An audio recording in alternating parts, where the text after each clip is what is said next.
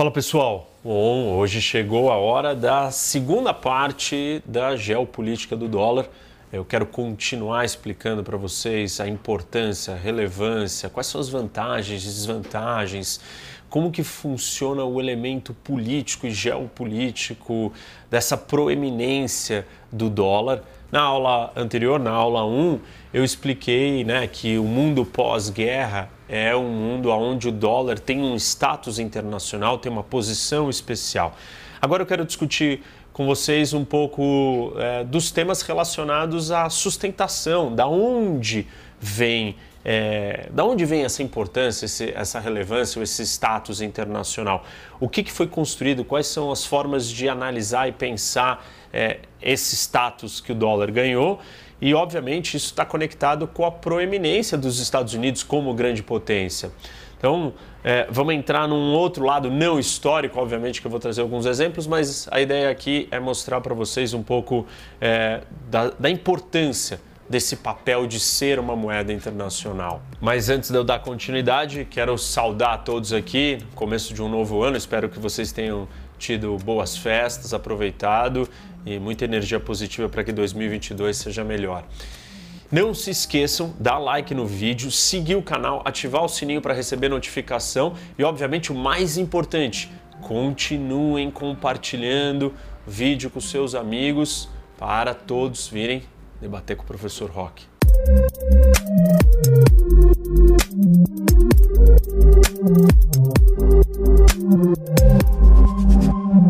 Eu quero começar explicando para vocês algumas coisas sobre o dinheiro, sobre moedas, no geral, não só sobre o dólar, e claro, é, quando vocês entenderem esses elementos ou essas funções básicas, na verdade, na verdade eu quero falar de três funções básicas do dólar, mas não só o dólar, todas as moedas têm que ter essas funções, ou satisfazer, mas o dólar satisfaz isso muito bem, e é, ao longo do vídeo eu vou explicando como que o dólar preenche essas três funções.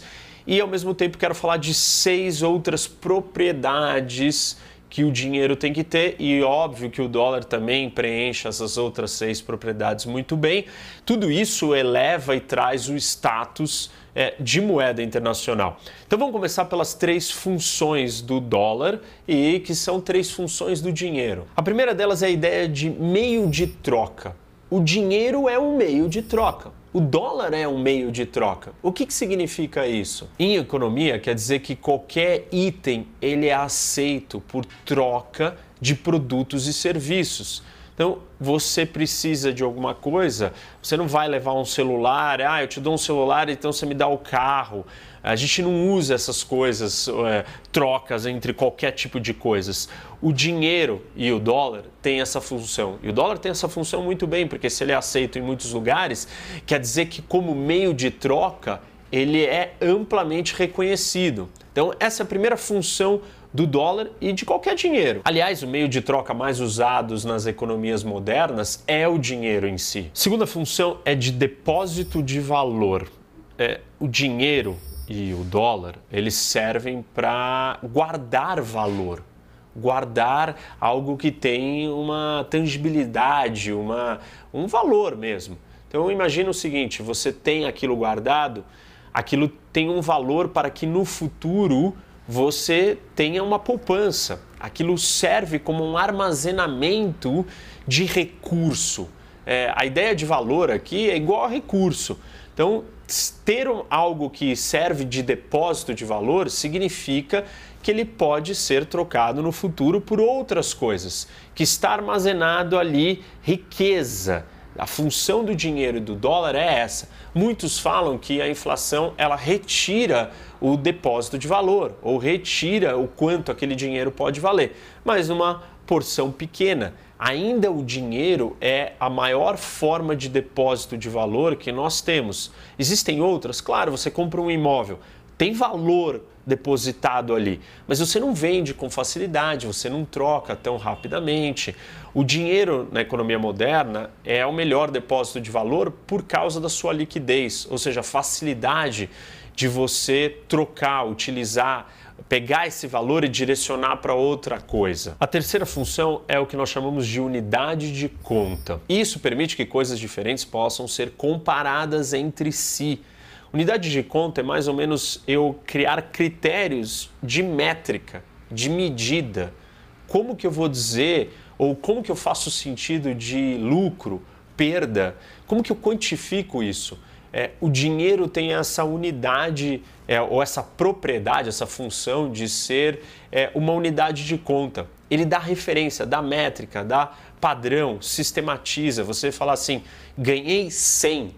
Você sabe que 100 não é 10, e você sabe que 100 tem um certo valor. O dinheiro, ele, ele organiza quanto valem as coisas. É, e ele organiza também quanto elas não valem, o quanto você está perdendo. Então, se dizer assim, ah, eu tive um prejuízo de 3 mil, de 100 mil, de 3 milhões, é, o elemento da unidade de conta ajuda a gente classificar é, as coisas e compará-las e poder compará-las. E esse é o terceiro. Então, são três funções: meio de troca, depósito de valor e unidade de conta. O dólar satisfaz essas três funções, mas todos os dinheiros também fazem isso. O que nós estamos diferenciando aqui, ou o que eu quero mostrar para vocês, é a escala mundial, global, de que o dólar faz isso. O real tem depósito de valor? Tem. É, unidade de conta? Também. É, meio de troca? A mesma coisa. Em todos os lugares do mundo? Não. Não na escala e na proporção que o dólar. Então, o dólar consegue ser uma moeda de meio de troca, de depósito de valor e de unidade de conta numa intensidade maior que todas as outras moedas. Eu vou entrar mais no detalhe mais para frente, como que cada uma desses elementos se manifestam em coisas práticas da política econômica internacional, do sistema financeiro internacional, é, da economia dos países no geral. Vamos agora então falar das seis propriedades do dinheiro. E a primeira é fungibilidade que significa o seguinte: imagina que você me dá uma nota de 10 reais. Eu não preciso guardar aquela nota e só aquela nota vai valer 10 reais. Elas simbolizam um valor eu posso trocar ela em qualquer lugar, em qualquer momento, que ela vai continuar valendo os 10 reais. Não aquela nota específica, mas qualquer nota de 10 reais. Isso é fungibilidade, ou seja, permutabilidade entre bens. Eu posso trocar bens que eles têm o mesmo valor. Os bens podem ser substituídos por outros da mesma espécie o dinheiro, uma das propriedades do dinheiro é que ele é fungível. Só para vocês entenderem, uh, o Bitcoin, por exemplo, ele tem um calcanhar de Aquiles nessa questão da fungibilidade. Pelo seu histórico de transparência máxima, você consegue rastrear o seu uso e onde e com o que aquele Bitcoin esteve ligado. Isso significa dizer que se ele foi usado, aquele Bitcoin, por uma atividade ilegal, você vai conseguir ou você vai acabar responsabilizando o outro que estiver negociando e usando aquele Bitcoin específico. Quando a gente fala é, do dinheiro, a nota de 10 reais que você pode estar usando, ela pode ter sido usada por algum criminoso e mesmo assim ela não perde o seu valor porque ela é fungível, ela continua sendo a mesma nota, não importa quem manuseou ela, para que ela foi usada e por onde ela passou.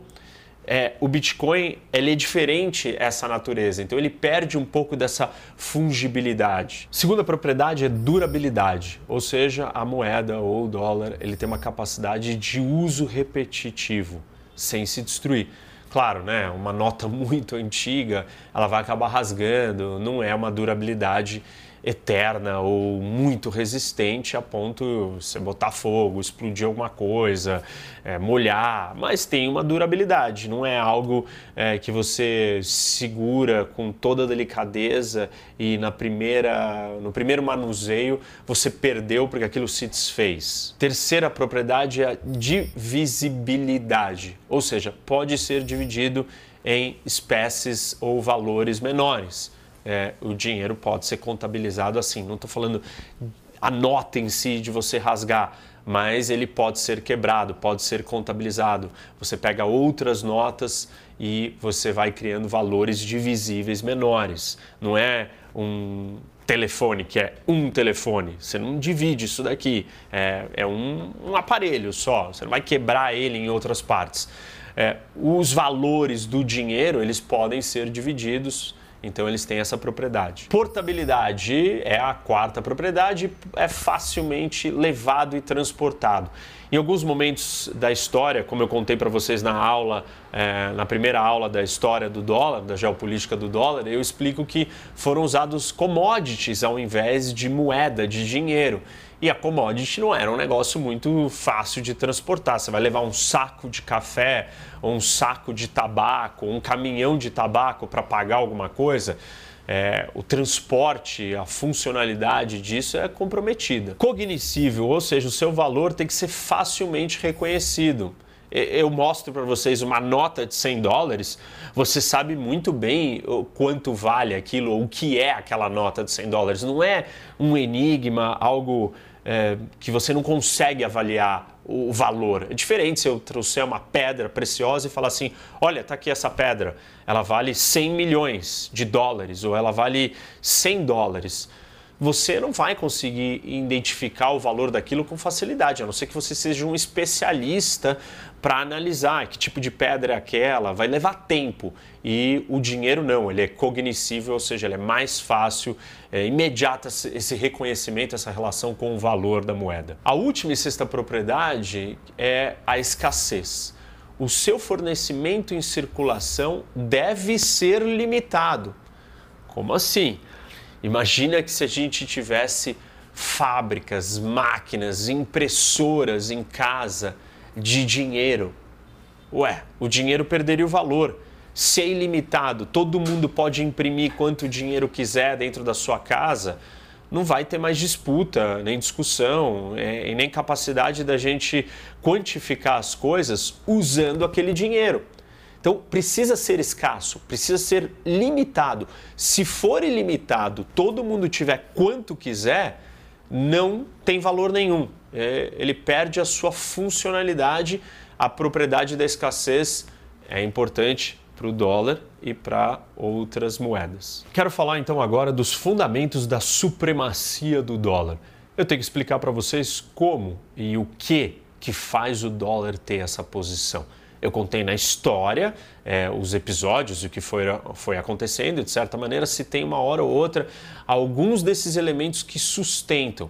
De uma forma geral, e eu vou falar no detalhe daqui a pouco, mas de uma forma geral, nós estamos falando da vitalidade da economia americana, do tamanho, é, da segurança física, e esse é um elemento geopolítico dos Estados Unidos que dá a sustentação ao dólar, a abertura dos seus mercados, a pujança financeira, é, a estabilidade política da democracia americana. É, bom, enfim, tem uma série de, de fatores aqui, vou entrar em cada um deles no detalhe para a gente entender o que sustenta é, essa posição especial do dólar. De uma forma bem simples, é óbvio que o dólar só tem esse destaque porque as pessoas querem né? Existe uma demanda. Talvez de uma maneira óbvia, não sei se vocês pensaram que essa posição do dólar ou esse destaque, ele acontece porque existe uma demanda. Porque as pessoas, os países, as empresas, enfim, o mundo no geral, ele quer e ele pede por esses dólares. A pergunta que nós temos que responder, o que eu vou tentar responder aqui para vocês é: por que existe essa demanda pelo dólar. A primeira explicação pelo apelo ou pela necessidade de, da existência de uma moeda internacional ou de status internacional como o dólar tem a ver com a ideia é, ou que a gente chama de ana analogia doméstica, que seria o seguinte: por que, que nós temos o real dentro do Brasil? Por que, que cada cidade brasileira não inventa o seu dinheiro? Ou talvez cada estado do Brasil não tenha a sua própria moeda. Existe uma funcionalidade, uma praticidade que vai fazer as coisas serem mais simples, as trocas mais uniformes, as relações mais unificadas e você vai criar alianças e laços entre todos esses diversos grupos, territórios ou povos. No caso do Brasil, um território continental foi unificado em parte como uma nação só, porque nossas trocas econômicas é, são feitas por algo uniforme e comum e esse algo uniforme em comum é uma moeda. Então, do mesmo jeito que existe a necessidade para a existência de uma moeda de um país, para unificar os povos, para facilitar a vida das transações econômicas e uma série de outras coisas, na esfera internacional também existe essa necessidade para que nós tenhamos uma moeda que seja comum para todo mundo imaginam uh, diversos idiomas, diversas regiões, é, o mundo todo aqui é, transacionando e cada um com uma moeda. Naturalmente, existe um apelo para a existência de uma moeda internacional. Como nós não temos governo do mundo, não temos constituição do mundo, não existe uma unificação é, global, mundial entre todos os povos, entre a humanidade nós temos que criar isso ou substituir esse papel de uma moeda nacional, no caso do Brasil, na esfera internacional. E aí então é que entra a posição do dólar. É, o mundo é mais ou menos como se o mundo fosse procurar é, a, encontrar alguma moeda que preenchesse esse espaço e função que as moedas preenchem para cada um dos seus países. Em outras palavras, se não fosse o dólar, o mundo teria encontrado ou vai encontrar ou já encontrou no passado, como eu já contei para vocês, outra moeda, porque existe a necessidade, o espaço para ser preenchido é, por essa demanda. Só para vocês terem uma ideia, dentro dessa mesma discussão é, da diferença é, entre múltiplas moedas, né, porque são diferentes países, e uma moeda só, muitos dos assuntos é, de você ter ganhos, de vender muito, exportar muito ou é, importar muito, isso afeta a nossa balança corrente ou a conta corrente, que está ligado com o comércio internacional e todas as discussões ligadas com ah, um país está deficitário porque ele importa demais e não vende muito para fora, ou o país tem um superávit porque ele exporta bastante e compra menos de fora. Essa discussão ela é presente em toda é, toda vez que a gente fala de política econômica, toda vez que a gente fala de economia internacional, política internacional, ela não existe na esfera nacional. Porque a gente não fica pensando e olhando para dois estados brasileiros, ah, o Rio de Janeiro ele poupa bastante, São Paulo gasta demais ou investe mais. Essas discussões elas não fazem diferença dentro de uma mesma nação. Por quê? Porque tem a mesma moeda. Quando nós não temos a mesma moeda para o mundo inteiro, por mais que o dólar preencha esse papel, ainda assim vão existir discussões políticas sobre é, quem está vendendo muito e quem está comprando pouco, ou quem está é, comprando demais e vendendo pouco. Os Estados Unidos, por exemplo, é deficitário, tem uma balança comercial deficitária. Ele importa muitas coisas, compra muito do mundo e vende muito menos do que ele compra. Já economias baseadas em exportação, como China ou como Alemanha, elas vendem muito para fora. Japão também vende muito para fora. Compram dos outros, sim, mas menos do que eles vendem. Isso causa ou gera discussões políticas. Por exemplo, os americanos vão reclamar ah, porque nós estamos comprando dos chineses e não estamos vendendo os nossos produtos. Então, a existência de duas, é, dois níveis de moeda dentro de um país e no globo cria temas políticos é, muito acirrados. Isso não vai existir se todo mundo tivesse a mesma moeda. Por exemplo, no euro. Essa discussão ela é muito menos acentuada ou muito menos presente, é, uma vez que Grécia e Alemanha têm a mesma moeda. Claro, numa situação de crise, é, é, essa discussão ela ressurgiu, exatamente porque a Grécia não não estava numa condição econômica é, boa, então ela foi discutir, ah, eu quero, eu, se eu pudesse desvalorizar a minha moeda, eu estaria numa situação melhor. Mas o ponto aqui é mostrar para vocês que é, a, a, discussão de política dentro de um lugar ou de, uma, de um território que usa a mesma moeda é diferente quando nós temos é, o tabuleiro do mundo inteiro que com várias moedas aí os ânimos políticos são acirrados e vão existir muito mais pressão política para políticas diferenciadas. Ou seja, o fato de existirem moedas diferentes criam cenários, pressões e crises políticas que não existem onde você tem uma moeda só. Essa, essa distinção é importante para a gente entender a diferença é, de termos uma moeda só e várias moedas, ou seja, vários países. Bom, agora para eu dar continuidade na explicação dos fundamentos, né, da sustentação dessa proeminência ou dessa superioridade do dólar, eu preciso é, dar alguns passos para trás e estabelecer alguns pontos fundamentais com vocês. Ou seja, eu preciso explicar algumas coisas básicas sobre comércio internacional e moedas, né? Como que as moedas afetam taxas de câmbio é, dos países ou os valores das moedas e como também é, e o que é a reserva ou as reservas que um país tem em qual moeda ele vai ter essa reserva, para que, que serve uma reserva, o que é reservas, para que, que países precisam ter dinheiro guardado, o que eles fazem com esse dinheiro. E uma outra questão ainda mais técnica, que é como funciona os sistemas de pagamento e transferência de dinheiro no mundo, porque isso também tem uma influência com relação às moedas do mundo. Bom, vamos primeiro falar de reserva. Então, a primeira pergunta é: vocês já ouviram falar moeda, sobre moeda de reserva?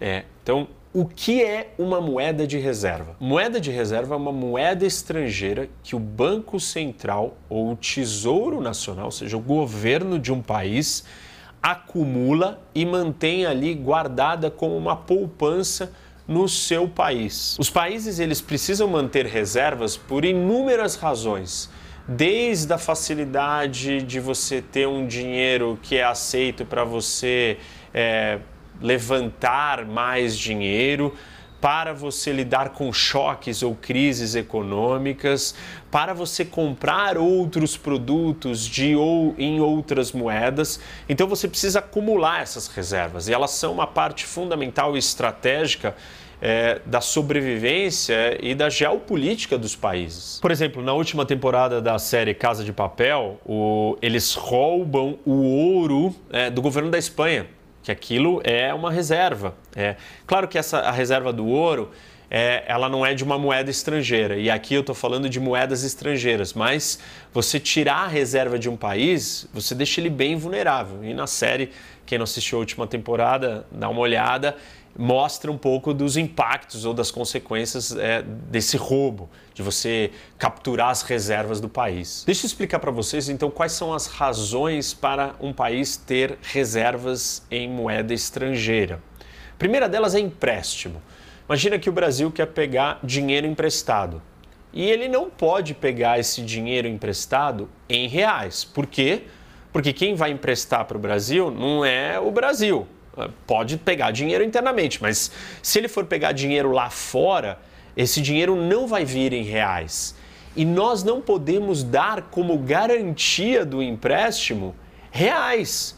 E aí, um banco lá de fora, um outro país, não vai emprestar dinheiro para o Brasil se nós não tivermos garantias para ele se certificar que, que a gente tem como pagar. Então, o Brasil precisa ter reservas em dólares para, para que ele consiga levantar ou pedir empréstimo em dólares em outros lugares. Então, essa reserva ela é uma garantia para que nós tenhamos canal ou acesso a empréstimos feitos em outras moedas. Para o Brasil comprar certos produtos, ele tem que comprar isso em dólares. Por quê? Ah, simplesmente porque esse produto é feito nos Estados Unidos? Não só. Eu já expliquei para vocês que a maioria dos produtos no mundo, as commodities, por exemplo, e outros produtos industrializados, são comercializados em dólares. Então imagine o seguinte: é, estamos numa pandemia e o, nós precisamos comprar máscaras. As máscaras vão ser negociadas em dólares. Imagina que o Brasil não tem dólares guardados, não tem reservas e está no meio de uma pandemia. E nós precisamos de máscara urgentemente.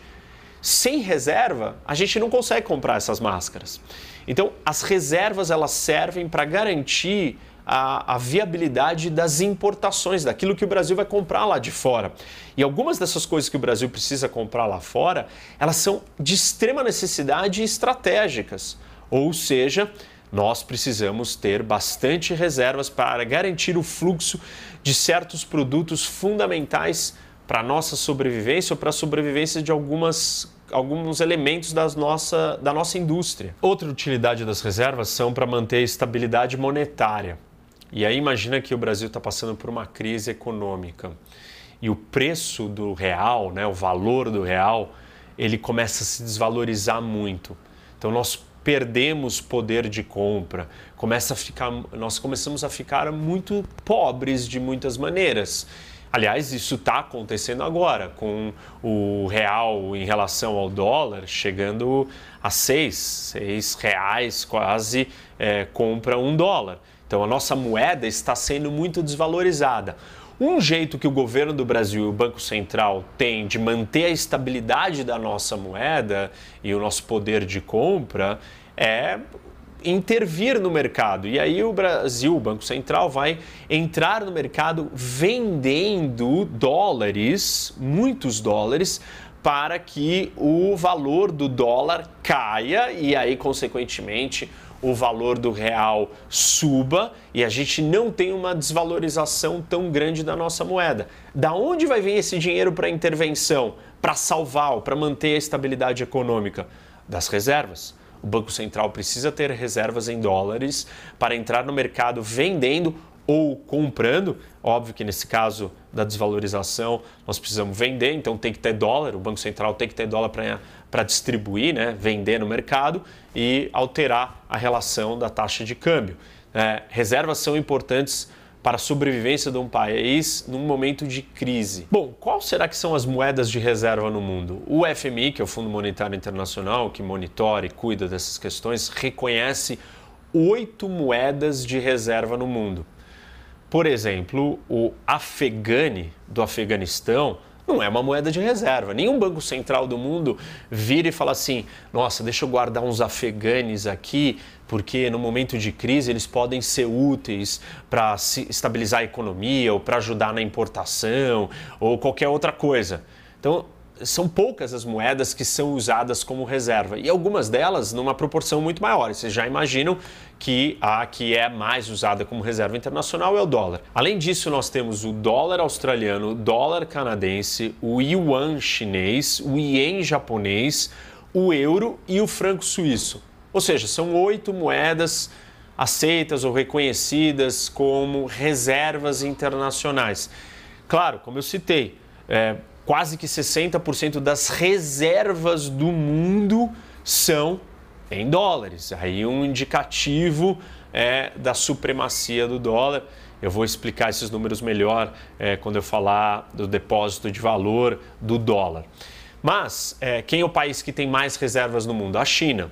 E ela tem mais reservas em dólares comparado com as outras moedas. Depois vem o Japão, a Rússia também tem bastante reservas, mas a Rússia está é, diluindo ou se livrando dos seus dólares. Ainda vou comentar isso mais para frente no vídeo mais, mais no final. E aí vocês devem estar pensando assim: e, o, e os Estados Unidos? Qual é a reserva é, ou a moeda que ele tem? Os Estados Unidos tem uma reserva muito pequena, não tem quase reserva é, internacional. Por quê? Porque o mundo inteiro funciona na moeda americana. Então, se os Estados Unidos precisar de dólares para alguma coisa, ele simplesmente liga a casa da moeda e imprime mais e entrega. Ah, fala, ó, oh, eu preciso comprar mais alguma coisa, ó, oh, eu preciso mais daquilo. Ah, vocês querem mais dinheiro? Ah, tá bom. Você quer mais garantia que eu vou pegar dinheiro emprestado de vocês? Imprima mais dinheiro.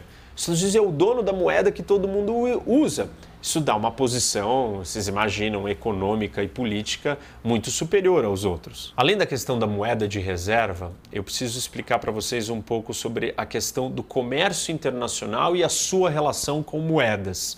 Ou seja, falar um pouco de balança comercial. Existe uma relação entre a balança comercial, ou seja, tudo aquilo que nós vendemos e compramos de outros países, com a taxa de câmbio com o valor do dinheiro. Na verdade, dependendo do valor do dinheiro em relação a outros dinheiros, a outras moedas, nós poderemos vender mais ou comprar menos, ou comprar mais e vender menos. Então, a, o câmbio das moedas afeta a posição comercial dos países, afeta o comércio internacional. Talvez isso não seja claro para todos vocês, mas é importante nós estabelecermos essa base aqui comum de entendimento para que eu possa falar dos temas mais complexos em relação a, ao comércio internacional e uma moeda internacional. Vamos imaginar o seguinte: os produtos chineses eles são em parte, em parte, muito baratos ou mais baratos que de outros lugares porque a moeda chinesa é manipulada e desvalorizada. E ela se mantém assim. E essa é uma estratégia do governo chinês que faz isso, fez isso durante muito tempo, inclusive fixando a moeda e não deixando ela flutuar. Claro, depois de muita pressão e reclamação dos Estados Unidos e de outras economias, é, os chineses abriram um pouco é, a flutuação da sua moeda e deixar o mercado ditar quanto que ela vale. Mas quando a moeda chinesa vale menos, os produtos chineses ficam mais baratos. E aí a China consegue vender mais para o mundo. Essa situação, por exemplo, que nós estamos é, vivendo hoje com a moeda brasileira desvalorizada, favorece, por um lado, as nossas exportações porque os produtos brasileiros ficam muito mais baratos em relação a outras moedas mais fortes, como o dólar ou o euro. Então, comprar coisas do Brasil sai muito barato para quem está em dólar. Na verdade, sai seis vezes mais barato é, para um americano comprar uma coisa no Brasil do que ele comprar é, lá dentro dos Estados Unidos. Óbvio que nós temos uma série de outras questões aqui, não é só valor, porque vai ter o transporte, é, impostos e outros obstáculos. Mas, no geral, taxas de câmbio vão afetar a quantidade que um país consegue vender para os outros. Cada produto que é fabricado na China e vendido para os Estados Unidos, os americanos vão lá e pagam os chineses em dólares. Então, se a moeda chinesa está desvalorizada e eles vão vendendo muito, isso significa que os chineses vão recebendo muitos dólares. E os americanos, com uma moeda chinesa desvalorizada ou com um dólar mais valorizado em relação à moeda chinesa, podem comprar muito mais, porque o dinheiro deles vale mais. Então, os americanos acabam importando muito e a China exportando muito.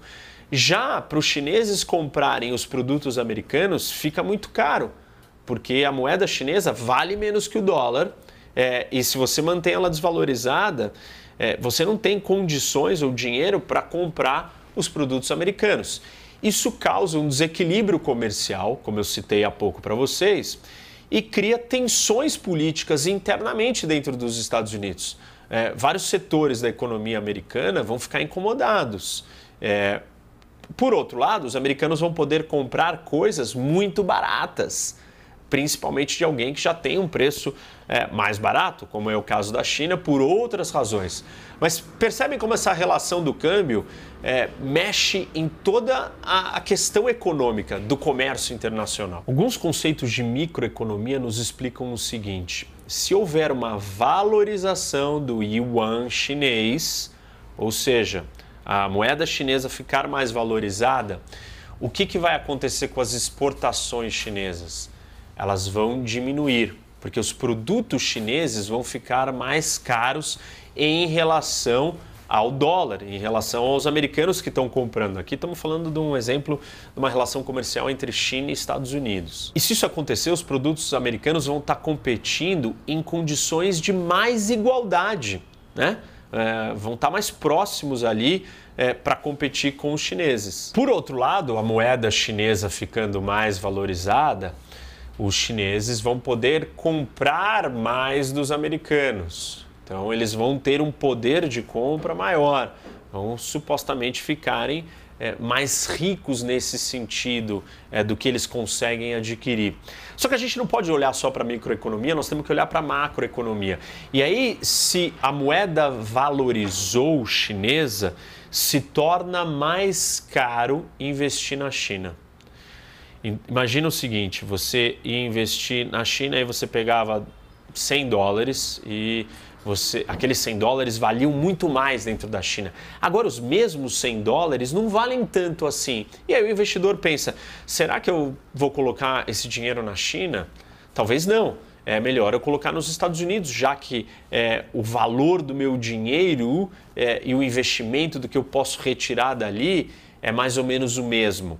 E com isso, a quantidade de investimento que vai para a China, do ponto de vista da macroeconomia, vai ser menor. Uma valorização da moeda chinesa vai atrapalhar as exportações chinesas, os chineses vão vender menos e vai atrapalhar também a quantidade de investimento entrando ali. Nessa situação, conforme o investimento vai caindo na China, a demanda também vai caindo, porque tem menos investimento, menos fábricas sendo criadas, menos negócios sendo feitos, menos empregos, menos dinheiro em circulação, é, menos a economia crescendo, menos investimento, a economia não está crescendo. Se a economia não está crescendo, as pessoas já não estão com tanto dinheiro, ou estão mais preocupadas, ou mais cautelosas, ou podem estar tá sendo demitidas, ou novos empregos não estão sendo criados, ou não tem mais dinheiro circulando. Então a demanda por produtos por, do ponto de vista chinês também vai cair.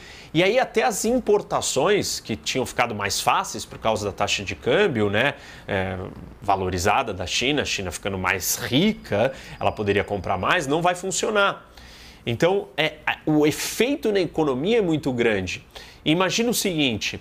É, a pressão política dentro dos Estados Unidos é: ah, a China está tirando vantagem da gente porque só ela vende para nós e nós não vendemos. A nossa indústria nacional americana está sendo prejudicada, porque os nossos produtos estão mais caros. É, em relação à China, porque a moeda chinesa é desvalorizada. O, o carro produzido aqui nos Estados Unidos ele não consegue competir com o carro chinês, porque a moeda chinesa faz, em parte, o carro ficar mais barato. E aí tem uma pressão política da população americana para que o governo americano pressione a China a deixar a sua moeda se valorizar. Só que do lado chinês, se isso acontecer, vão ter essas consequências que eu acabei de descrever. A China vai vender menos para fora, aí o problema que estava dentro dos Estados Unidos passa a ser um problema dentro da China. Da mesma forma, a China também vai estar tá recebendo menos investimentos e menos investimentos, a sua economia também não vai estar tá girando tanto, vai ter menos demanda. Ou seja, a situação econômica toda chinesa vai ficar ruim e aí vai ter uma pressão interna para que isso não aconteça. E essas disputas, elas existem entre os países e a sua população e a economia interna querendo uma coisa é, para pressionar o outro país. E aí a gente volta um pouco para aquele exemplo que eu estava citando no começo da analogia doméstica. Quando existem moedas diferentes no mundo, existem é, causas ou situações geradoras de tensão política diferentes se todo mundo tivesse a mesma moeda. Um outro efeito disso é que se. Lembra que a China vendeu muito, né? Ela vendeu muitos produtos e recebeu bastante dólares. Então, a, os chineses têm uma poupança guardada em dólares. Se o dólar se desvaloriza porque o yuan se valorizou, o que, que nós vamos acontecer? O dinheiro que está guardado em dólares chinês perde valor. Então, existe uma diminuição da riqueza interna dentro da China por causa dos dólares. Mesmo que exista um aumento é, do valor do próprio dinheiro chinês, vai ter uma perda de riqueza do outro lado, uma vez que a China acumulou tantos dólares. Foi exatamente isso que aconteceu com o Japão nos anos 80 e 90, com a pressão dos Estados Unidos para que o Japão valorizasse a sua moeda, ou deixasse ela flutuar e não deixasse ela artificialmente numa posição de vantagem em relação à indústria e o comércio internacional com os Estados Unidos. O ien saiu de 360 em 1975 por dólar para 80 ienes por dólar nos anos 90. O motivo dessa pressão dos americanos era para alterar o equilíbrio na balança comercial, entre quanto que o Japão comprava, né, o Japão eh, e vendia. Então o Japão tinha um superávit, ele vendia muito para os Estados Unidos e comprava pouco. A, a pressão dos americanos era, olha, deixe sua moeda se valorizar para que você equilibre. Não adianta só você vender, só eu compro coisa sua e você não compra nada meu.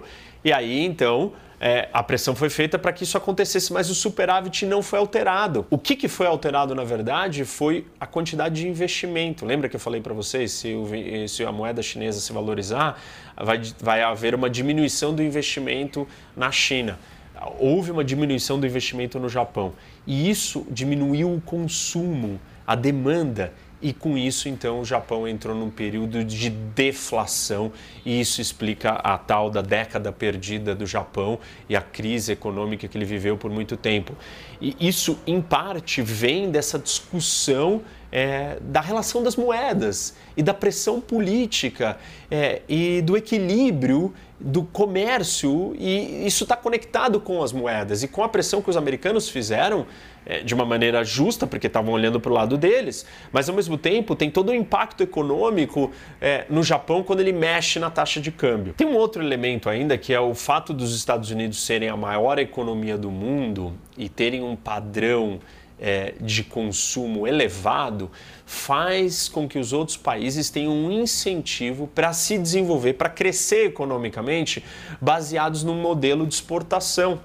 E aí esse modelo de exportação vai exigir ou vai preferir uma moeda desvalorizada para que ele tenha mais competitividade. E eles ficam presos a isso, vender produtos para a grande economia e sobra para os Estados Unidos comprar todos os produtos do mundo. Se os Estados Unidos param de comprar ou não querem mais, isso causa um efeito nocivo nessas outras economias que foram estruturadas dentro do modelo de exportação. E aí o modelo de exportação vai exigir, de novo, uma taxa de câmbio mais desvalorizada, ou vai preferir. E essas escolhas políticas vão criar as tensões e as vantagens é, do uso de qual moeda. Eu quero falar agora também para vocês sobre as estruturas financeiras. Como é que as transações financeiras acontecem? Talvez não sei se vocês saibam ou imaginaram isso, mas a maioria das transações financeiras internacionais elas são liquidadas em dólares de Nova York por bancos americanos correspondentes. Se a, a, o mercado internacional, se o comércio internacional está sendo todo transacionado em dólares, isso precisa passar por bancos americanos. Então, existe toda uma estrutura de comunicação construída e colocada para que esses depósitos, essas transações, esses pagamentos sejam efetuados e consolidados e liquidados. No começo de 1900, as liquidações, né, as operações, elas eram feitas com a entrega física de ouro ou dinheiro. No começo de 1900, a liquidação de pagamentos entre os bancos, ela era feita por entregas físicas de ouro ou de dinheiro ou seja, você pagava uma coisa, você tinha que ir lá e levar, né? Um banco levava para o outro o ouro ou o dinheiro. Em 1915, os Federal Reserves Banks americanos começaram a fazer essas transações eletronicamente. Em 1918, os bancos, os 12 bancos do Federal Reserve, né, os bancos é, do Tesouro americano, eles se conectaram eletronicamente, criando um sistema de telecomunicações próprio. E eles usavam código Morse para transmitir essas transações. Essa rede de comunicações entre os bancos é, do Fed, né, do Tesouro Americano, se chama FedWire e ela conecta com outros 9 mil é, bancos correspondentes e é totalmente um sistema próprio de comunicações dos bancos que conecta todo mundo. Outra parte dessa estrutura, dessa rede financeira americana é o CHIPS, que eles são uma parte é, de uma da maior câmara de liquidação de transações financeiras dos Estados Unidos.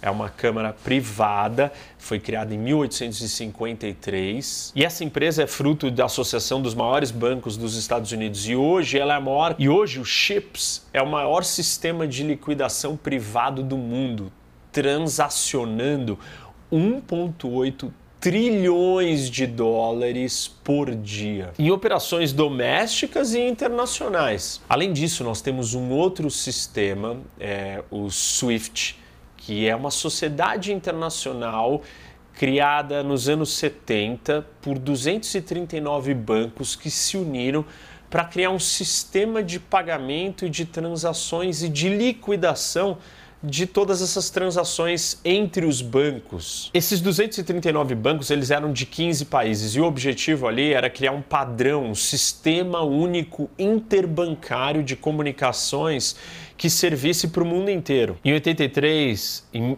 em 1983, esse número de 15 países já tinha subido para mais de 80. E em 99 já eram 189 países com mais de 7 mil é, instituições financeiras conectadas e usando o sistema de de comunicações do SWIFT. Atualmente, a maioria das transações internacionais financeiras usam o SWIFT e cada banco possui um endereço próprio. Então, quando você vai fazer uma transferência e tal, você precisa do código do banco. Aqui no Brasil, os bancos têm um código também, mas esses, o SWIFT é um código internacional que a, a maioria das transações são feitas por ele. É, os Estados Unidos ele tem um acesso e um controle a todos esses três modelos, o CHIPS, o FedWire e o SWIFT, que são as estruturas de comunicação e conexão dos bancos. E como essas transações são feitas em dólares, os Estados Unidos têm muita influência e passam pelos seus bancos, pelo seu Banco Central, pelo seu Tesouro, pelas regras dos americanos. Isso permite que os Estados Unidos fiscalizem, enxerguem, entendam o que está acontecendo no movimento do dinheiro no mundo.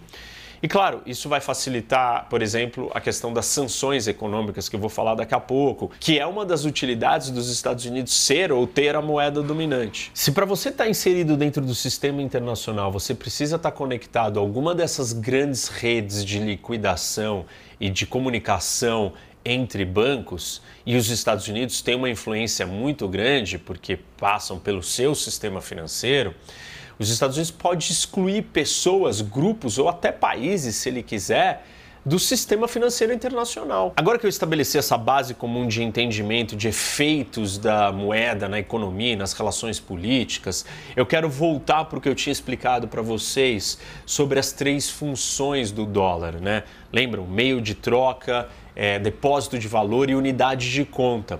Então, vamos olhar para o dólar como meio de troca. Uma métrica para a gente medir a relevância do dólar como meio de troca é entender quantas das vezes no comércio internacional o dólar é a moeda usada. Em 88% das vezes de uma troca, de uma transação de câmbio, um dos lados da troca é o dólar. O euro está em segundo lugar com 32% e o yuan, que é a moeda chinesa, vem em oitavo, só com 4%. E desses 4% que ele aparece, 95% das vezes é com o dólar na outra ponta. Ou seja, é, como meio de troca, o dólar indiscutivelmente é a moeda mais usada, é a mais reconhecida como essa ou nessa função de meio de troca. De 1999 até 2019, o dólar foi a moeda usada no comércio internacional 79% das vezes. Nas Américas, no continente das Américas, esse número representou 96%. Ou seja, 96% das vezes, nesse período desses, desses 20 anos, de 99 a 2019, quando se houve uma transação internacional, não é entre o Brasil e os Estados Unidos, é entre o Brasil e a Argentina, ou entre a Colômbia e o Brasil, ou entre a Venezuela e a Bolívia, 96% das vezes foi feito em dólar. Na Ásia, esse número foi 74% das vezes durante esse período. Agora, o único lugar do mundo onde a maioria das transações não são feitas em dólares é na Europa. E claro, se a Europa criou uma moeda única é, para todos os seus países, não faz sentido a, a França comprar da Alemanha em dólares. E eles vão usar o euro. E ali tem uma, uma outra relação, que foi a criação de um mercado único comum. A tentativa do projeto europeu é transformar todos os países europeus num único grande país, o país da Europa. Aliás, quem não assistiu, sugiro vocês assistirem a minha aula da geopolítica ou da introdução à União Europeia. Em termos de transações financeiras internacionais, 60% de todas as transações e depósitos internacionais são em dólares. Ou seja, está muito claro que o dólar, como meio de troca, é predominante e superior a todas as outras opções e outras moedas. 60% de todos os depósitos e empréstimos são feitos em dólares. Ou seja, é, como meio de troca, está muito claro que os Estados Unidos ou o dólar são a moeda dominante em relação a todas as outras. Vamos falar de depósito de valor, né, que é a segunda função. Lembra, depósito de valor é riqueza, acúmulo de riqueza. Qual é o jeito de medir se aquilo tem valor para um país? A tais, as tais das reservas. Expliquei para vocês as reservas e aqui quais são as reservas. A maioria das reservas dos países estão em dólares, eu já citei para vocês. É, hoje está por volta de um pouco mais de 50%, já chegou em números muito maiores. Vamos imaginar então que estamos falando de 55%, 52% das reservas do mundo hoje em dólares. A porcentagem ou a participação da economia americana no PIB mundial é de apenas 20%. Isso significa que, mesmo a economia americana não representando 50% da economia do mundo, os países estão acumulando e guardando as suas riquezas em dólares. Enxergam no dólar que existe maior depósito de valor do que em outras moedas. Para vocês terem uma ideia, em 1978, 78% das reservas dos países do mundo eram em dólares. Esse número cai pra, por volta de 50% e depois nos anos 90 ele sobe de novo para mais de 70%. Em 2005 ele cai para 66% e hoje ele está um pouco mais de 50%. Mas existe uma oscilação muito grande, nunca chegou muito abaixo disso. Para efeito de comparação, o euro é 21% o ien japonês 6%, os pounds britânicos 4% e o yuan 2%. A maior parte das reservas não são acumuladas com dólares, moeda guardada no banco, né? O Banco Central brasileiro então tem um cofre cheio de notinhas verdes. Não, eles têm títulos americanos títulos do Fed, do Banco Central Americano, títulos da dívida americana. Em meados de 2021, 7 trilhões de dólares, ou 33% de toda a dívida americana, estava na mão de estrangeiros. Ou seja, vários dos países guardaram as suas reservas em dólares comprando esses títulos. 33% de todos os títulos já emitidos, ou 7 trilhões de dólares, estavam acumulados em reservas com vários países do mundo. 42% desses títulos estão na mão de investidores americanos e 25% na mão do próprio Banco Central americano. Para vocês terem uma ideia, em 2021, até meados de 2021, metade de todo o dinheiro, dinheiro vivo, circulação, papel, moeda, 950 bilhões de dólares estão na mão de estrangeiros.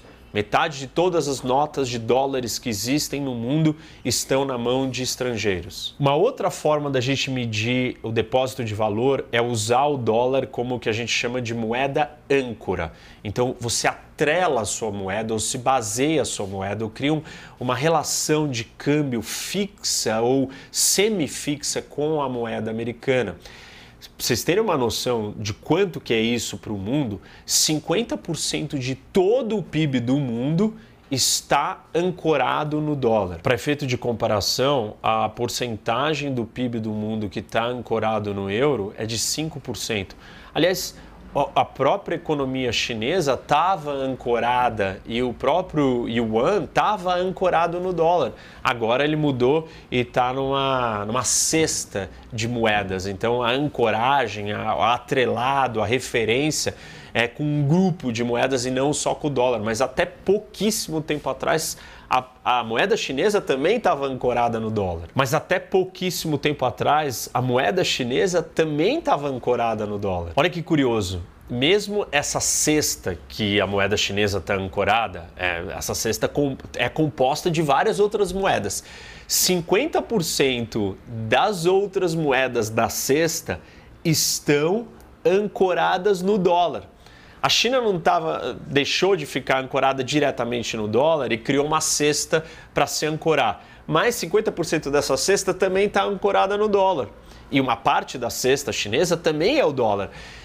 De uma forma ou de outra, efetivamente, a China continua ancorada no dólar. Unidade de conta, que é a terceira função, aí ela fica ainda mais evidente, porque quando a gente fala, por exemplo, do preço do petróleo, a gente fala do preço do barril do petróleo em dólares, do preço da soja em dólares, do preço do alumínio em dólares. Então, as cotações, a unidade, o critério de mensuração do valor das coisas é feito em dólares. A maioria dos produtos no mundo das commodities são cotadas em dólares. Talvez vocês estejam se perguntando se é possível uma moeda ter mais uma função do que a outra. E, e a resposta é sim. É, não necessariamente uma moeda vai ser muito forte ou muito presente nas três funções. É, e muito se questiona se o dólar ainda tem esse valor. E aí, se isso realmente for verdade, estaríamos comprometendo a função do dólar como depósito de valor. Mas as outras duas, como meio de troca e unidade de conta, me parece que estão muito consolidadas. Não que eu necessariamente ache que o depósito de valor está sendo mudado. Mas é, em discussões assim a gente pode entender é, a diferença e até mesmo outras moedas no mundo podem ter algum espaço maior em uma das funções e não nas outras. Mas eu preciso explicar para vocês é, quais são os critérios ou as visões ou as análises sobre o futuro do dólar. É, e aí, óbvio que para a gente falar do futuro, a gente fala do presente, até fala do passado e o que, que vai acontecer com o dólar e qual é o fundamento, né? Da onde veio essa sustentação ou esse papel?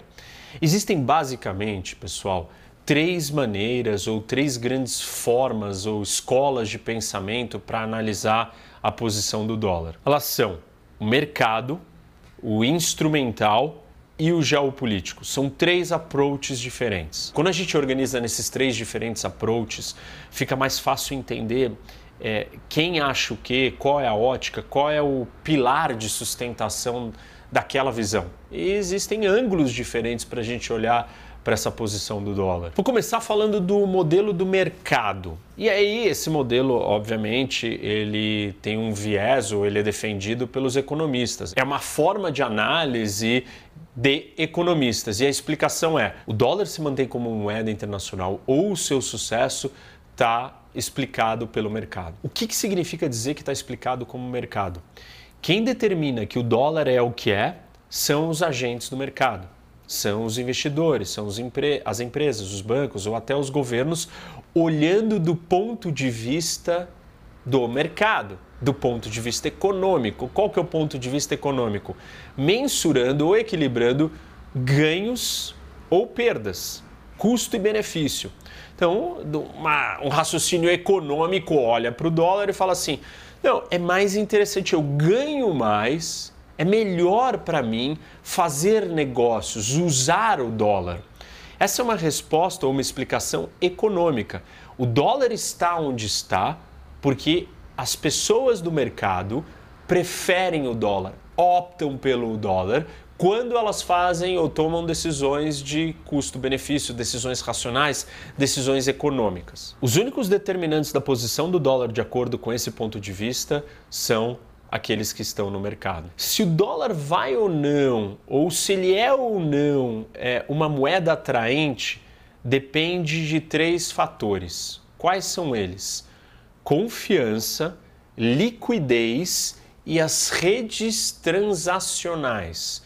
Então, na verdade, essa teoria ou essa visão econômica do mercado, ela vai buscar olhar para três coisas dentro do dólar: confiança, liquidez e as redes transacionais. Vamos falar primeiro da confiança. Moedas que têm o seu valor estável, elas vão atrair mais pessoas para depositar valor nela, ou seja, usá-la como depósito de valor. Se a moeda tem uma estabilidade de valor, ela tem uma chance maior de ser confiável. Esse tipo de confiança ele tem a ver com o histórico passado e com os fundamentos macroeconômicos e a economia no geral do país. A libra esterlina, ela produziu ou gerou essa confiança durante o século XIX por causa dos seus fundamentos. Depois, no século XX, ela começou a perder alguns desses fundamentos e ela foi perdendo a sua relevância, incluindo as múltiplas desvalorizações de 1930 em diante. Num contexto mais contemporâneo, tem alguns pensadores que acham que o dólar vai perder a sua confiança é, devido a questões ligadas com o seu futuro. E aí, para a gente medir o futuro, que não é fácil, é incerto, nós vamos olhar para a questão da inflação, da valorização. Então, se o dólar começar a se desvalorizar muito, se a inflação comer ou corroer o valor da moeda, aí o dólar vai perder uma parte dessa confiança que ele tem. Apesar desse approach falar muito ou prestar atenção em questões econômicas, parte da confiança no dólar vem de outros elementos que não são econômicos que são políticos, como a estabilidade política do sistema político americano. E aí, certamente, é, situações como a invasão do Capitólio, esse tipo de cena é, ou situação, ele causa alguma, algum abalo na confiança da estabilidade política. Um outro elemento que é observado quando se fala em confiar no dinheiro de um país, que é na verdade confiar no governo, na solidez das suas instituições, é o seu poderio militar. Quanto forte é os Estados Unidos? Claro que quando eu falar de geopolítica, esse é um elemento mais da geopolítica, mas ele também entra é, na construção da confiança que se tem na moeda do país. É um lugar instável, é, sofrendo ameaças constantes de grupos terroristas ou de grupos guerrilheiros ou revolucionários. Por exemplo, a Colômbia ou a Venezuela. Não dá para olhar para a questão econômica desses países países ou para uma suposta confiança na moeda deles se a gente não levar em conta a questão é, militar, a questão da segurança e a questão da estabilidade política. Então, apesar da, da, análise do mercado olhar só para esses elementos, na construção da confiança você traz outros elementos de natureza política e geopolítica. Por outro lado, aqueles que desconfiam, acham que a confiança americana está sendo abalada, contra-argumentam o seguinte: eles viram e falam assim. Ah, é, mas no auge das crises do mundo, mesmo quando a crise se inicia dentro dos Estados Unidos, como foi a crise de 2008, o refúgio financeiro do mundo é o dólar, ou são os títulos da dívida americana, são comprar ativos em dólares. Então, mesmo que os Estados Unidos não tenham é, uma saúde econômica impecável, ele ainda tem a capacidade de atrair muito dinheiro para si e ter as suas dívidas, os seus supostos problemas, sendo financiado a juros muito baixos, porque para os Estados Unidos pegar dinheiro dos outros, por ele ser o porto seguro, o lugar mais confiável de todos, ele não oferece taxas de juros quase que nulas ou a zero, ele não paga nada em volta. Se você quiser é, dar dinheiro para alguém, né, ou pegar dinheiro de alguém, você tem que oferecer um pagamento em troca, um pagamento de juros. Os Estados Unidos consegue pegar muito dinheiro de todo mundo ah, e oferecendo juros muito baixos, retornos muito baixos. Isso só acontece pela confiança, pela estabilidade que existe na moeda do dólar. O segundo elemento do modelo do mercado é a questão da liquidez. Então, confiança é necessário liquidez. O que é liquidez? A capacidade de você trocar, usar aquele dinheiro, ter movimento, ter trânsito, ter é, facilidade de comprar e vender uma coisa. Isso é criado, ou é, a liquidez do dólar ou do mercado americano acontece primeiro pelo tamanho do mercado e depois pela abertura. O mercado americano, o sistema financeiro e econômico americano é muito aberto. Então é muito fácil você circular, você entrar e sair, comprar e vender e de um tamanho substancial. Isso é diferente de outras economias. Como eu expliquei para vocês antes, no século XIX, Londres servia e tinha exatamente esse papel. Por ser uma cidade com um sistema financeiro tão aberto, havia muita liquidez. Era muito fácil de você fazer negócio. Ali era um lugar onde o dinheiro circulava e estava presente. Quando a gente olha para o Japão e para a Alemanha, os dois países nos anos 70 e 80 não quiseram abrir as suas economias e isso impediu que o ien e o marco alemão fossem concorrentes do dólar. A natureza regulada e subdesenvolvida do mercado financeiro chinês é um dos fatores que impedem da sua moeda é, se tornar uma, uma moeda competitiva porque não tem liquidez. A economia é controlada, é fechada pelo governo. Você tem um único partido, um sistema econômico fechado. Não tem como ter liquidez num modelo assim. Sem liquidez, você não tem uma atratividade de mercado. É, uma delas, né? A outra é a confiança e a outra são as redes. Mas a liquidez é super importante. Muitos dizem que o euro pode então ser um concorrente do dólar, mas aí a fragmentação do sistema financeiro europeu também não é igual é, a, a solidez e abertura do sistema americano. Primeiro, porque são vários países na Europa e não um único mercado é, aberto e livre como é uh, nos Estados Unidos. Imagina o seguinte: se você é o banco central de um país, você quer ter uma moeda do quê? Você não quer ter uma moeda que você vai tentar vender ou trocar ou comprar alguma coisa e ninguém quer ela e ninguém aceita. Você quer ter algo que você consiga vender com velocidade, que todo mundo está interessado em comprar e que tem muita gente participando daquele mercado específico que você está dentro. Por isso, os bancos centrais preferem moedas com muita liquidez. E a com maior liquidez de todas é o dólar. Se um instrumento financeiro não estiver prontamente acessível para ser trocado ou se transformar em dinheiro, ele não serve ele não pode ser usado. E essa é a característica principal dos títulos de dívida americano, dos bonds americanos, porque existem muito, em muita quantidade, e todo mundo está comprando e vendendo todo dia. É, se alguém não quiser comprar, o próprio governo americano recompra. Isso é liquidez. A certeza e a garantia que você vende aquilo a hora que você quiser. Isso é conhecido, você pensa num carro. Ah, vou comprar um carro exótico, estranho, vai ser difícil de você vender. Você comprar um carro mais popular, comum, que todo mundo quer, você vai vender mais rápido, ele é mais líquido. É muito importante quando a gente fala de uso de uma moeda, ela ser líquida. E o dólar é a moeda mais líquida. O terceiro elemento são as redes transacionais. E aí, assim, quando você começa a fazer uma transação em dólar, você acessa uma rede inteira gigantesca, que eu estou descrevendo aqui para vocês de uma série de maneiras. Então, se você for é, entrar no, nas transações bancárias, é, se for em dólar é tudo mais fácil, tá todo mundo interligado naquela rede. Mesmo que você não queira participar, você tem ganhos e vantagens de entrar na rede. Por que, que eu vou fazer é, a minha troca, o meu contrato com uma moeda esquisita, estranha, pouca usada, é, isso me impede de fazer negócio com mais pessoas. Quando você tem uma atratividade econômica, parte dessa atratividade vem desse acesso ou da possibilidade de você participar de redes muito maiores que já estão construídas, que está todo mundo usando aquilo ali. Aí eu trago de novo a questão do tamanho então, o tamanho da, da economia americana, o tamanho é, do sistema financeiro americano e quanto que esse sistema se conectou com os outros, criou uma rede mundial, uma rede global. E é muito difícil você ficar fora dessa rede.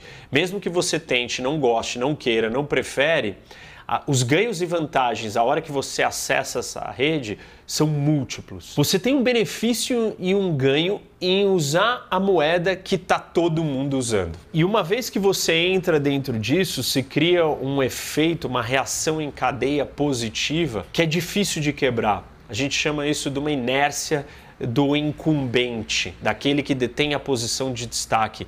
Destruir essa rede é, é muito. leva tempo e mesmo que o país é, ou a moeda dominante perca a sua relevância em questões específicas do seu país, a rede sustenta e mantém uma sobrevida dessa moeda por mais tempo.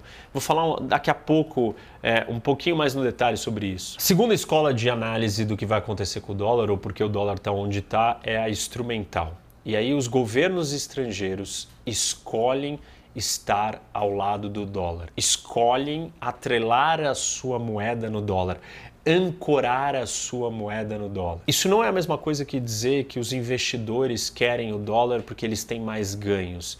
É dizer que você tem uma necessidade, o governo, as economias do mundo, os países têm uma necessidade de estabilidade financeira, de inflação, de variação de preço. E para satisfazer essa necessidade, eles precisam é, de uma âncora, alguém que traga esse equilíbrio nada melhor do que uma moeda forte. A âncora impede que o país tenha uma alta inflação. Então você trava a sua moeda a uma moeda que ela é sólida, é forte, como o dólar. Eu expliquei para vocês que mais de 50% é, do PIB do mundo está ancorado no dólar. E isso é um indicador instrumental. Então, o dólar é instrumental para um outro objetivo. Os países do mundo usam o dólar para ter estabilidade de preços, estabilidade financeira. O Bretton Woods, que eu expliquei para vocês na primeira aula, ele é uma ancoragem no dólar fixa. Lembram? Todas as moedas estavam atreladas ao dólar fixamente, fixa, e o dólar estava atrelado no ouro. Claro, com o fim do, do Bretton Woods, né, quando o dólar abandona o padrão ouro, aí você tem uma, uma variação cambial liberada. Mas mesmo assim, não era uma variação total, ou não era um câmbio totalmente é, fluido, mas você, os países criam bandas do máximo de quanto ele vai permitir a sua moeda flutuar em relação ao dólar ou se modificar. Porque se ela decair demais ou subir demais, vai ser um problema para a sua economia em termos de estabilidade, de preço, uma série de coisas. Então os países continuam praticando uma âncora informal. A gente chama isso de Bretton Woods 2, que é essa informalidade de criar é, um parâmetro e o Banco Central dos países intervém para impedir que o câmbio mude demais. Se a gente somar a questão da ancoragem é, com a desvalorização, com o comércio internacional, vocês começam a perceber que a economia de vários países ela está formatada para depender da posição do dólar. Se você retirar essa posição, você tem um colapso econômico e uma dificuldade da sustentação desses modelos econômicos, baseado em uma moeda desvalorizada, baseado em um grande mercado consumidor que vai comprar tudo desses países, baseado na ancoragem, ou seja, na estabilidade dos preços e de inflação desses países, baseado no acúmulo de dinheiro, de dólares que eles receberam pelo fato de estarem vendendo tanto para os Estados Unidos.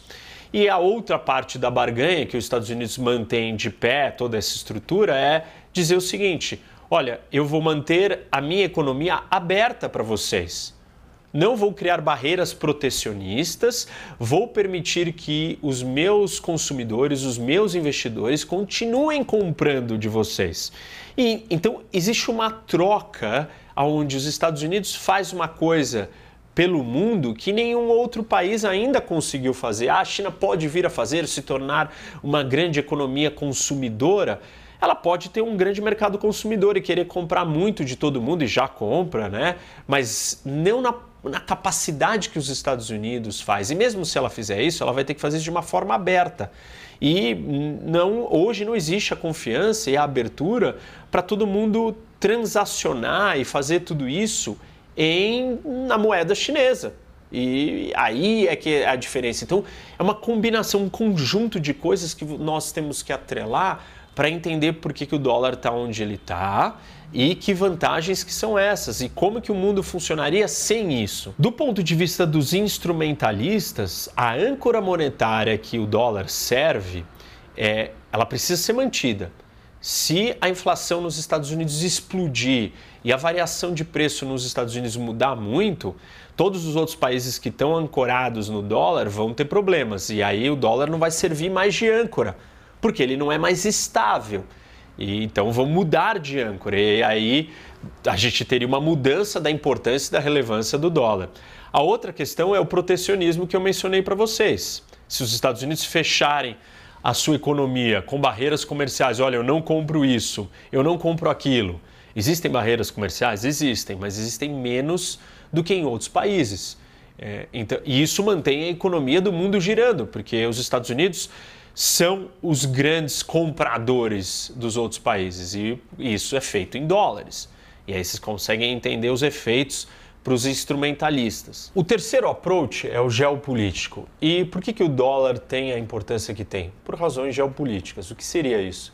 Porque os Estados Unidos é a maior potência, é a superpotência. E ao longo da história nós tivemos outras potências. E eu mostrei para vocês o exemplo do pound. E o, a libra esterlina foi considerada uma potência porque o Reino Unido era a maior potência. Então, da lente geopolítica, ela vai dizer que a moeda dominante é um puro reflexo da posição geopolítica do país mais forte ou do, mais, do país mais poderoso do mundo. A moeda forte, ela é um reflexo do país mais poderoso do mundo. O país mais forte vai ter a moeda mais forte. De acordo com o modelo econômico, né, ou o modelo do mercado, as pessoas querem usar o dólar porque é a melhor moeda do ponto de vista econômico. De acordo com o modelo instrumentalista, os governos querem usar o dólar porque ele serve funções que ajudam o funcionamento das suas economias. E de acordo com o modelo geopolítico, o dólar é a moeda mais poderosa do mundo, porque os Estados Unidos são a maior potência do mundo. O Reino Unido usou essa posição de destaque política e geopolítica, por exemplo, para forçar os, os, as suas colônias a adotarem o pound, como eu contei para vocês. Os Estados Unidos não teve as colônias mas ele tinha relações de proteção e segurança. Então, a Alemanha Ocidental, durante muito tempo, se acredita que ela deveria e era uma defensora do dólar, porque a sua sobrevivência contra a ameaça soviética dependia da segurança de tropas americanas. A mesma coisa se dá, de certa maneira, com a Arábia Saudita, com a Coreia do Sul, com o Japão. A relação que os Estados Unidos têm com esses países de proteção, de defesa, de ser é, a força, é, em última instância, que eles vão recorrer, traz uma posição de destaque e isso acaba influenciando é, a posição do dólar. O outro elemento geopolítico tem a ver com a questão da confiança e da segurança.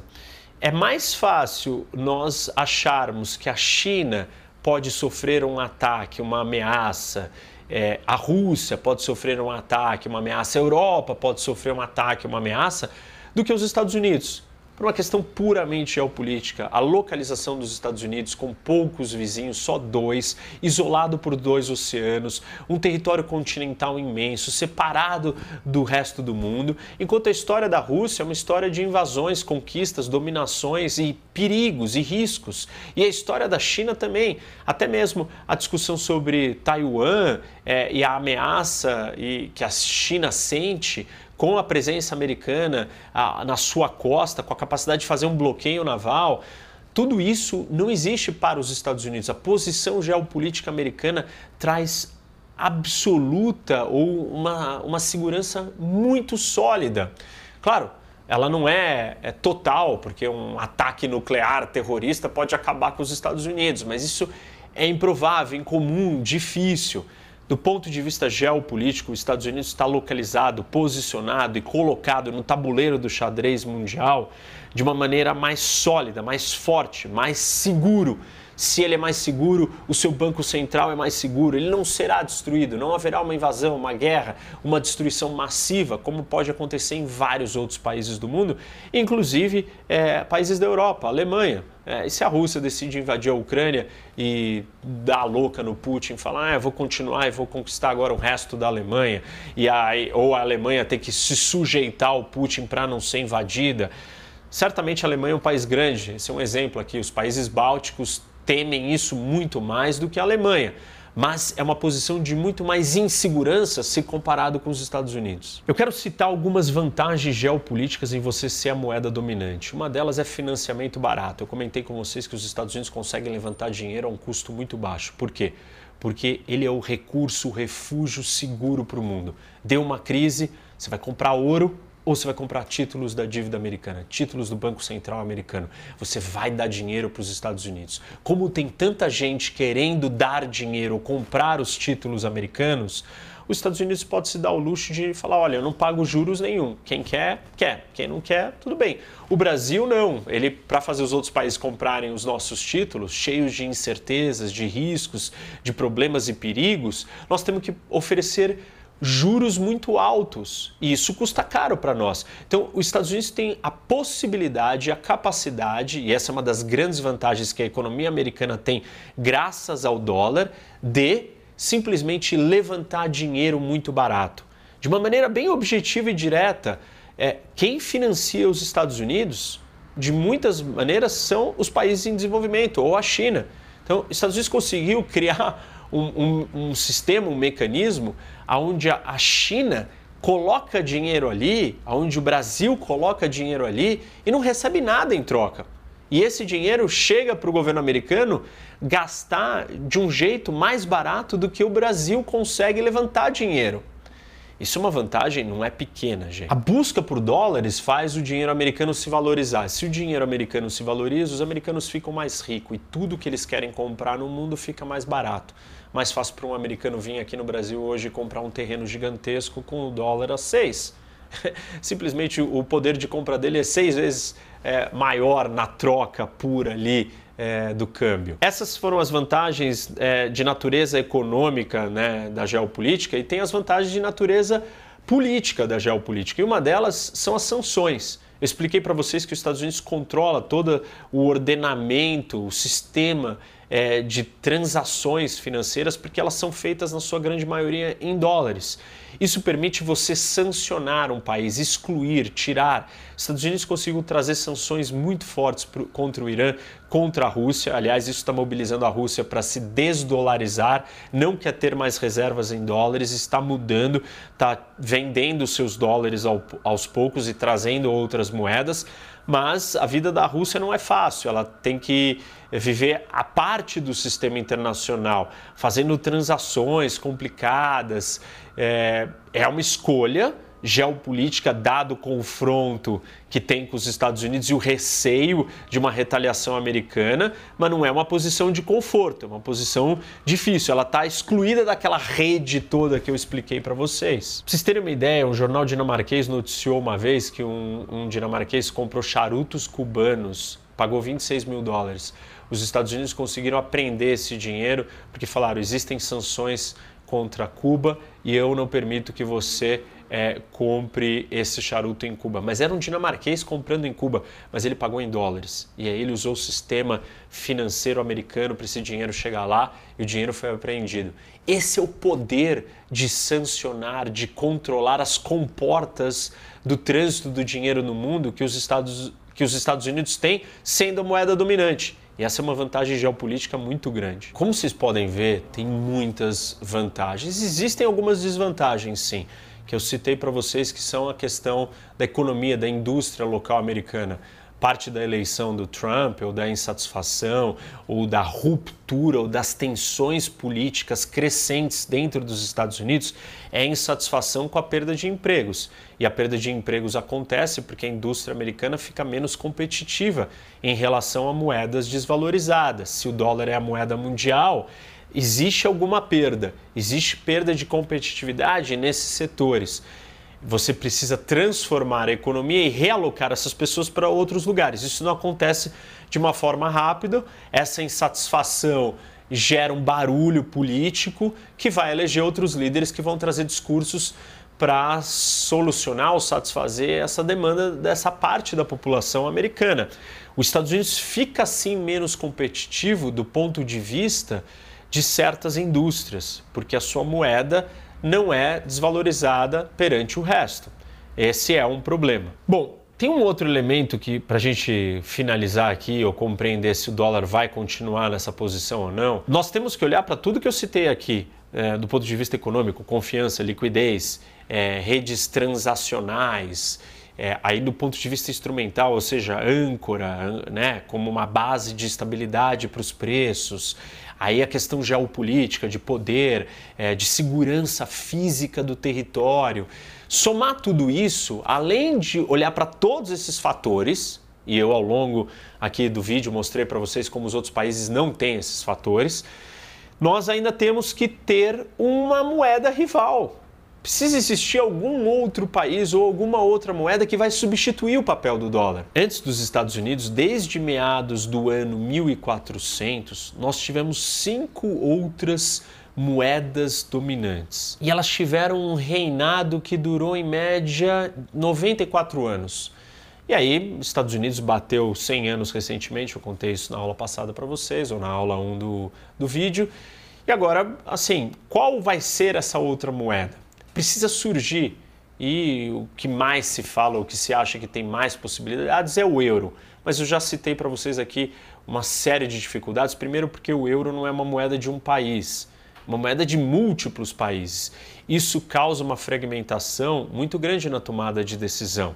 E você não tem a capacidade de levantar impostos para um único governo que está emitindo essa moeda sozinho. Então, é, é diferente. É, o euro é, não é uma moeda de um país com, com a unidade que existe dentro de uma estrutura de um único país.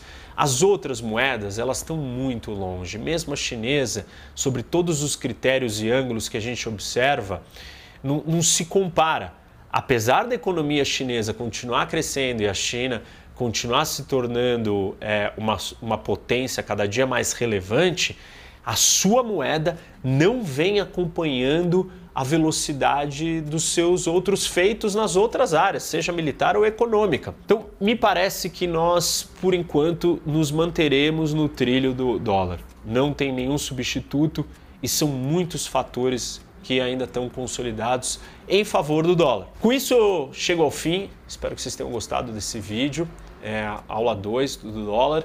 Não esqueçam de dar like aqui no vídeo, seguir o canal, ativar o sininho para receber notificação e, obviamente, compartilhar com seus amigos. Venham debater com o professor Rock.